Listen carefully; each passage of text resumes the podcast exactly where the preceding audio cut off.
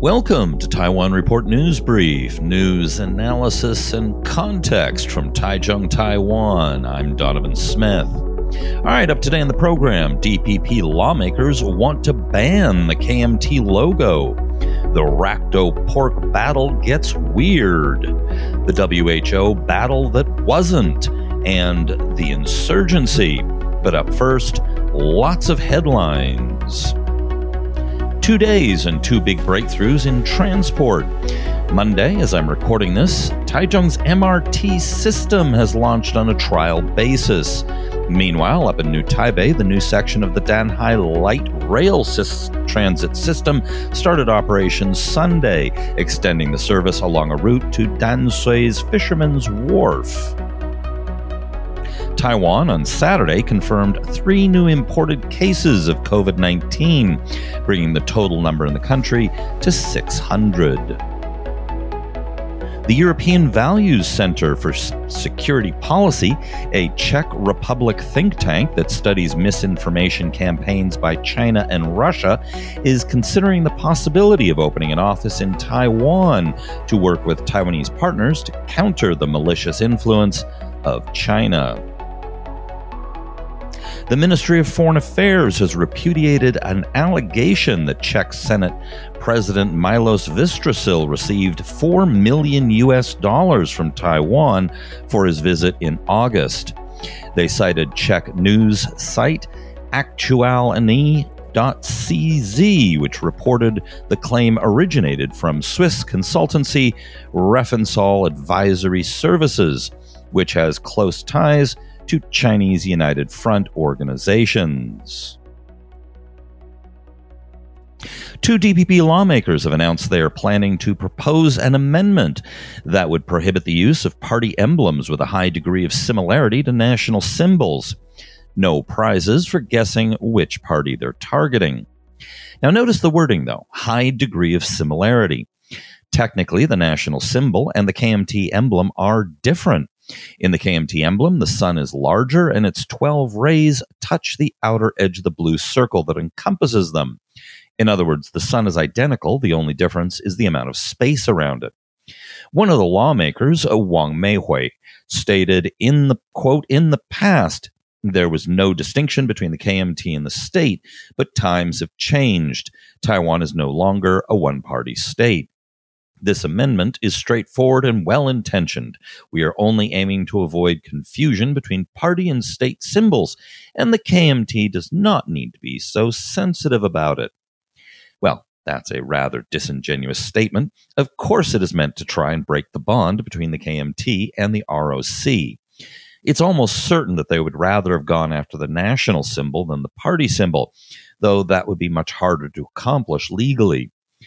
It is very galling to many, especially in the DPP, that the KMT symbol and the national symbol are essentially identical, with both representing a regime that inflicted horrible atrocities on Taiwanese. The KMT naturally isn't keen on this. The KMT stated, quote, they are not just after our assets, now they want our emblem too. The symbols are similar because the KMT established the state, it said, adding that the party's emblem is symbolic of its reverence for the revolutionary martyrs of its past. That's true, but those martyrs were in China, not Taiwan. Johnny Chiang, the KMT chair, said that the DPP was, quote, afraid to face the history of the Republic of China. I highly doubt that. They're very well aware of the ROC's history. They simply don't like it. The real question, though, is will this go anywhere? So far, under President and DPP party chair, Tsai Ing-wen has avoided going after symbols, preferring to keep her and her political party's political capital dry and devoted to other issues. It is pretty clear that the president views other issues as more substantial, such as stripping the KMT of their ill gotten gains. If this were to pass, it would set up a huge political fight. If the past is any guide, this will die a quiet death, in spite of the DPP having a large enough majority to pass it. The KMT has announced they will boycott Premier Su Tseng-chang's report to the legislature on the 17th. Assuming they do so, it will be the ninth straight time the premier has been unable to report to the legislature. The KMT boycott is in opposition to the lifting of the ban on imports of meat, especially pork, but including some beef, from the U.S. containing the leanness enhancing agent ractopamine. They've been showing up with signs and a life sized pig prop, which is a rather unusual addition to a legislative floor. The KMT has been playing this for all it is worth, given that they have some public support on this and are determined to take their political pound of flesh over the issue. President Tsai, who backed opening Taiwan to the imports, is being forced to spend political capital on the issue. She is hoping it will lead to a trade agreement with the United States, as this issue had been a major stumbling block. The local political battle has recently taken some bizarre turns besides the life size pig. The Council of Agriculture has asked the KMT to remove a video on Facebook that allegedly shows pigs at an American slaughterhouse convulsing after being given ractopamine as an example of fake news.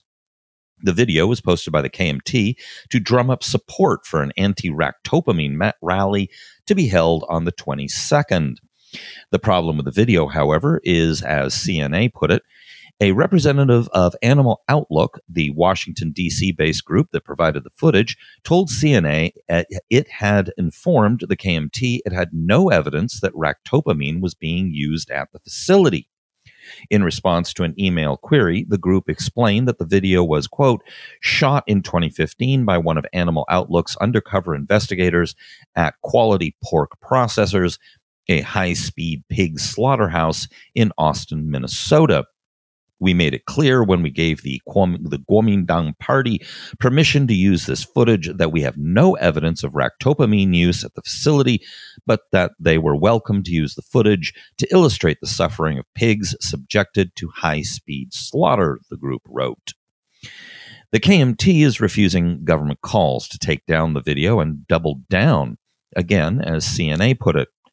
The KMT, meanwhile, stood by its claims, stating in a press release on Friday that it had independently verified that pigs at the Quality Pork Processors plant are given ractopamine. It cited articles by Reuters and the Minnesota based news outlet Progressive Farmer DTN, which show that China banned imports of meat from the plant because of its use of the drug. Additionally, it noted the Environment and Animal Society of Taiwan, or EAST, has in the past used the same footage to document the side effects of ractopamine on pigs. Quote, while it would be scientifically impossible to prove that ractopamine caused a pig's behavior at a given moment, we can be certain that ractopamine is used at this slaughterhouse and that the behavior of these pigs corresponds with scientific research on the drug's side effects. EAST Vice President Chen Yumin said of the video, according to the statement. Okay, to look into this, I found a paper on translational animal science, you know, one of my favorite publications, that basically said that in the higher doses that were originally given to the pigs, there were lots of side effects, such as the ones described above. But then in 2006, the dosages were reduced, and with it, much of the side effects. In short, the video likely has nothing to do with ractopamine and is, as Animal Outlook stated, illustrated the suffering of pigs subjected to high speed slaughter. So, the government is likely right here, and the KMT wrong, but it doesn't look like the KMT will take it down. Now, if this weird segue wasn't enough, now former executive spokesperson Evian Ting, or uh, Ding Ding Yiming, put his foot in his mouth and triggered a firestorm. He claimed that an award winning beef noodle shop restaurant serves meat that contains ractopamine, and in an attempt to show that the feed uh, additive does not pose a health risk. Unfortunately, he was just making that up. Royal Beef Noodle Restaurant refuted Ding by posting on Facebook a copy of its SGS food residue cer- certification showing that no ractopamine residues were found in its beef. Ding then apologized and walked back his comments, saying that he had intended to show that American beef had become commonplace in Taiwan since former President Ma Ying jeou opened Taiwan's market to it in 2012. And in spite of the fact that American cattle are often fed ractopamine, even if it does not show up in residue testing. He also spent 39,000 NT to purchase 100 bowls of beef noodle soup from the restaurant and posted an apology on Facebook. So, story over? Not even close. It turns out that the 39,000 NT purchase, uh, that on the uh, 39,000 NT purchase, the executive yuan's tax number was used. In other words, most likely so that he could be reimbursed for the cost using taxpayer money.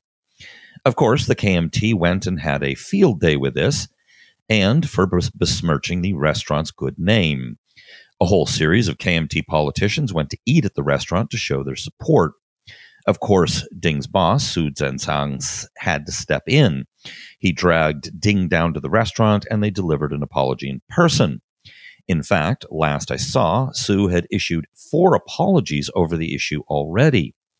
The KMT was calling for Ding's head, saying Ding's remarks constituted dissemination of false information, which is not something that a spokesman should do, and he should be held accountable by voluntarily resigning from the position.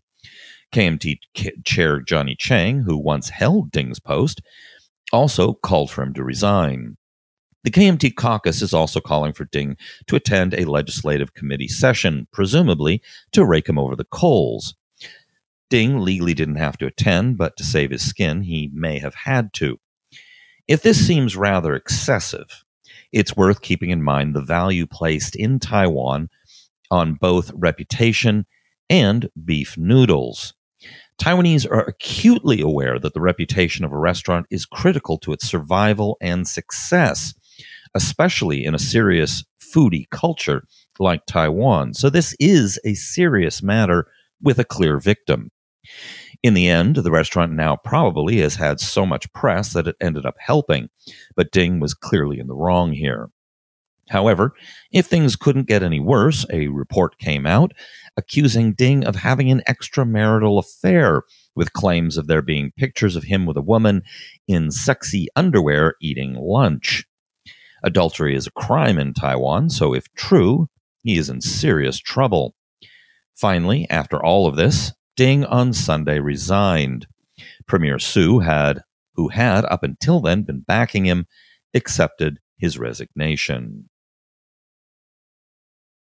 The WHO convened their World Health Assembly meeting in Geneva in an online format, but the hoped for vote on allowing Taiwan to attend in future as an observer never happened. As res- regular listeners to the show know, that would have been a very interesting test of China's power in, in the organization in the face of growing support for Taiwan. It didn't happen, though. The committee chair, a Norwegian, simply refused to allow it on the agenda. This may be because of an agreement made with China by the WHO some years ago, without consulting member countries, by the way, to follow China's lead on Taiwan.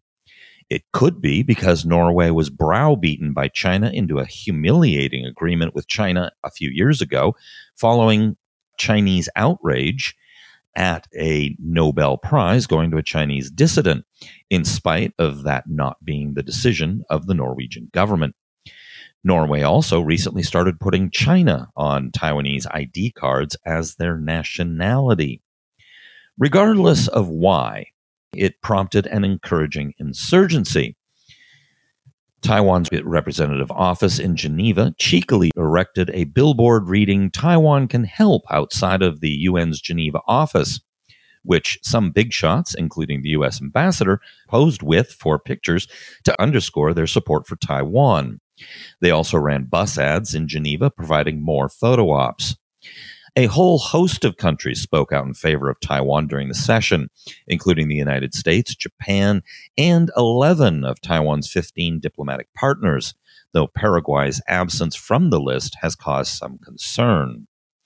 Trying to stem the tide, the chair cut short some speeches, including a video presentation by Palau in support of Taiwan. saying they should only address the items listed on the agenda and not, quote, discuss this issue of observer in their future addresses. Outside of the meeting, support was voiced for Taiwan by U.S. Secretary of State Mike Pompeo, Australia Prime Minister Scott Morrison, New Zealand Prime Minister Jacinda Ardern, Japan's former Prime Minister Shinzo Abe, and foreign ministers and deputy ministers of Denmark, France, Germany, the Netherlands, Sweden, and the UK. More than 1,700 lawmakers from 80 legislatures, international organizations such as the Interparliamentary Alliance on China and World Medical Association, and 60 plus global media outlets also expressed support for Taiwan. Two promotional videos produced by Taiwan's Ministry of Foreign Affairs have also garnered 16 million views. Now, the Ministry of Foreign Affairs called this international support unprecedented and thanked them for their support. Netizens also joined in in support of Taiwan, especially after it became clear that the WHO's Facebook page was blocking the terms Taiwan and China. This prompted a tidal wave of creative people coming up with ways to get around the block, like using special characters, spaces, and other ways to make it clear Taiwan was being mentioned. Reuters described the WHO's attempt to defend themselves this way. The WHO defended the move. Quote, during the World Health Assembly, WHO faces an onslaught of cyber attacks by online activists on a number of controversial issues using keywords such as Taiwan and China, it said. That hindered its ability to moderate conversations for people who came to their pages to discuss health issues, it said. And when that happened, our social media team applies content filters, the WHO added. Quote, this is a practical measure that does not reflect a value judgment or any policy of the World Health Organization. The aim is to enable our users to avoid being spammed through cyber attacks, including from bots, and to find a balanced way to keep information and conversation flowing.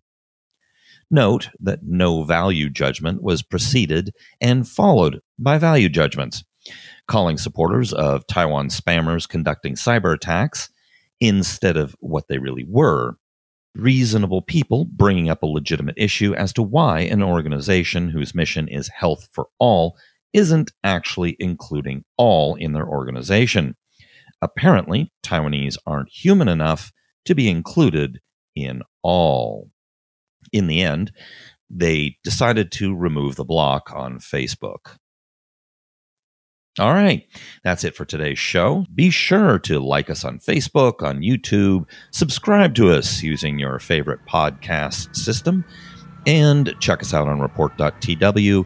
And if you can, it's very important if you can do this, become a patron on Patreon. It really helps keep us going. All right. Until next time, I'm Donovan Smith.